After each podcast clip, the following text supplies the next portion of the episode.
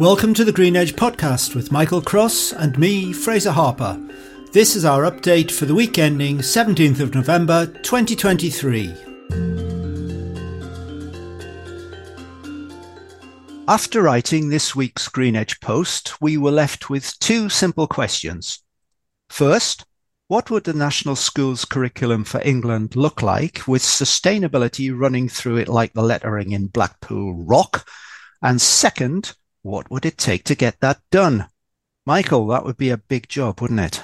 It would. And I think people need to take one step back here and look at some of the figures that came out of a recent parliamentary select committee report looking at just at technical education. And it looked at post 16. The investment in T levels is running at £1 billion to get that into place. The proposed merging and replacing of A levels and T levels, the budget that's been projected there is 600 million pounds. The national curriculum change in Wales had an initial budget of 160 million pounds.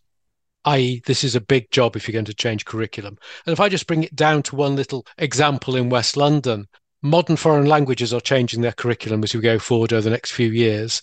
That will cost us in our four secondary schools about £400,000 investment.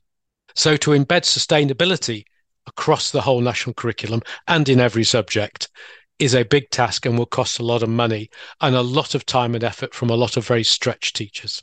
Big test for the triple bottom line, I think.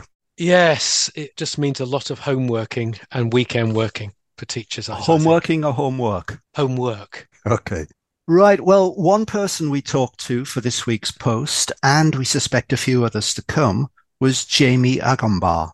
Jamie is a director of the Aldersgate Group and is also executive director of Students Organising for Sustainability. That's SOS UK. Now, SOS UK is an educational charity which was created by students and staff at the National Union of Students. And one of its main aims is to get more students leading on and learning for sustainability. And this is one of the things that we heard from Jamie. Our view is that it's the people who have got arguably the best education on paper that are doing the most damage to the planet, which leads us to believe that the education system is the root cause of societal unsustainability.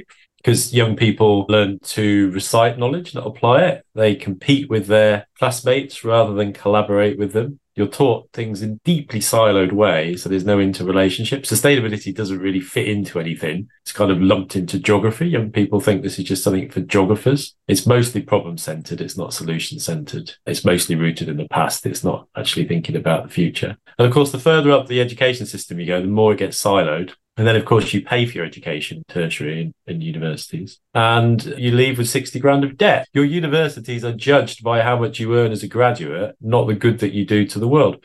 Conversely, though, universities are all exempted charities. Charities exist to serve the benefit of the public, the public good. And actually, the way that we're educated most young people in our universities is creating problems, not solutions. Now, these young people are turning out as part of the problem the way that we create economists and politicians and business leaders is so aligned with our economic systems, not our natural systems. This is why we're going in entirely the wrong direction on sustainability. Michael, I have to say, I find it difficult to disagree with what Jamie's saying there. I think we need to do a little bit of a history lesson here.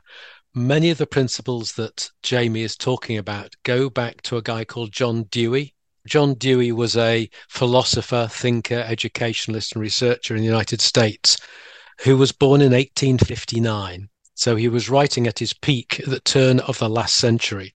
And he had four core principles experiential learning, i.e., learning by doing, discussion, ideas formulation, and developing multiple perspectives, interacting with your environment, and having interdisciplinarity, sorry, interdisciplinarity and some continuity between all subjects. And those principles shine through very strongly in what Jamie told us. And also, if you look at more recent developments in this country, particularly at higher education, you can see it tracing back to the work of the Open Universities in the 60s, what's happened at the universities like Winchester, UCL, and the setting up of LIS. Those principles run through very strongly. We now find a clutch of universities at Russell Group universities that are operating on the same principles for some degree programs. Michael, let's practice interdisciplinarity. Interdisciplinarity. I struggle with the word as well. We talk about Bildung in the post, and that's kind of an interdisciplinarity thing as well. It's a holistic education, isn't it? It is. Not to be confused with Biltong, which is South African meat. Big difference. Anyway, a reminder that you can find this week's post with a hefty slice of that good old Germanic concept of Bildung on greenedge.substack.com. And you can also find this podcast on all the major streaming platforms, including Apple, Google, and Amazon. Straight on to another conversation we had last week. This one is with Paul Amann. Paul is a policy officer in the employment and skills team for Liverpool City Region Combined Authority. And we posted on LCR all the way back in August 2022.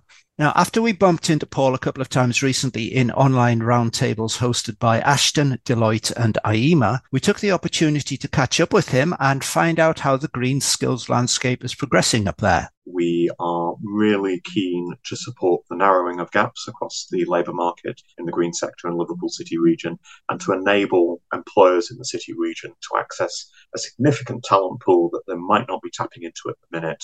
We've done some really interesting analysis of the green sectors pursuant to our twin 2040 goals of net zero carbon and net zero waste. We've analysed different elements of the green carbon side of things where uniquely in Liverpool City region, we've got a tidal power project under development. We have a HyNet program. We've got a significant offshore wind program, a very successful retrofit program taking place amongst social housing and other households across the city region, and of course, an EV manufacturer in the shape of Jaguar Land Rover and EV charging technologies being rolled out across Liverpool City region those different programs and different funding streams and different states of play within all of those analysed in great detail in the Green Jobs and Skills Plan, which allows us to layer on layer what happens if we get this program over the edge, what happens if we get the tidal power confirmed, what happens if we get HyNet rolling out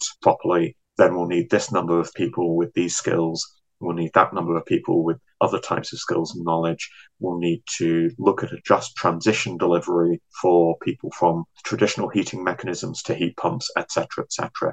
That's given us a really good global picture of the jobs and skills needs, and it also sets out the particularities for each different type of technology in a way that we can then work with our training providers to support them to deliver the workforce for the future, but also support the just transition for existing people into a net zero economy for the future. Now, Michael, the title of our post on Liverpool City Region last year was Evolving a True Green and Just Regeneration. And they're taking it pretty seriously, aren't they? They are. And if you trace it back to some of the work they did last year in their research, they had a very comprehensive green jobs and skills plan and we see similar plans emerging from the southwest of England, from Manchester and the like.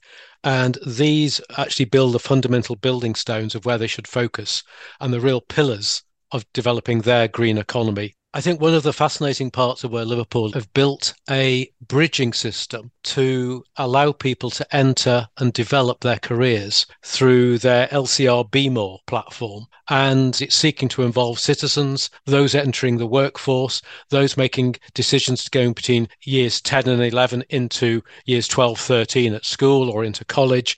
And it's a very active program which they're populating with as much data as they can to allow people to make truly informed decisions and see the careers for the future and do that in a balanced way. Because if you look at career choices of young people and the surveys that are being done, green has a like, but doesn't get a big mention. And therefore, the level of awareness and engagement is not great. And we've seen that from surveys in this country of teachers, of students in England, students in Scotland, and elsewhere in the world. And so I think there's an important piece of work there done by Liverpool. Okay, well, to finish this week's Green Edge podcast, let's hear from Paul Amann again, this time on Liverpool City Region's award winning Be More online skills and careers portal.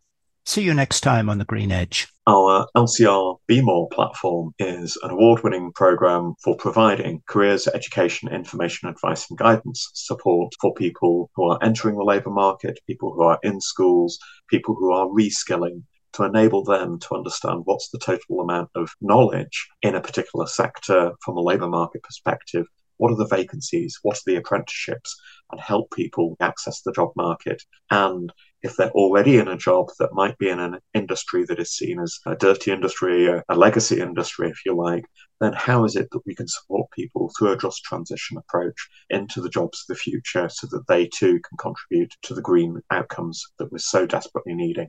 And indeed, to support the entirety of our workforce and residential population to become more aware in terms of behaviours and practices to enable them to make their contributions, which are just as valid and necessary to achieve our twin goals of net zero carbon and net zero waste by 2040. Thank you for listening to this Green Edge podcast. This podcast series accompanies the Green Edge newsletter, to which you can subscribe at greenedge.substack.com. The Green Edge is produced by Blue Mirror Insights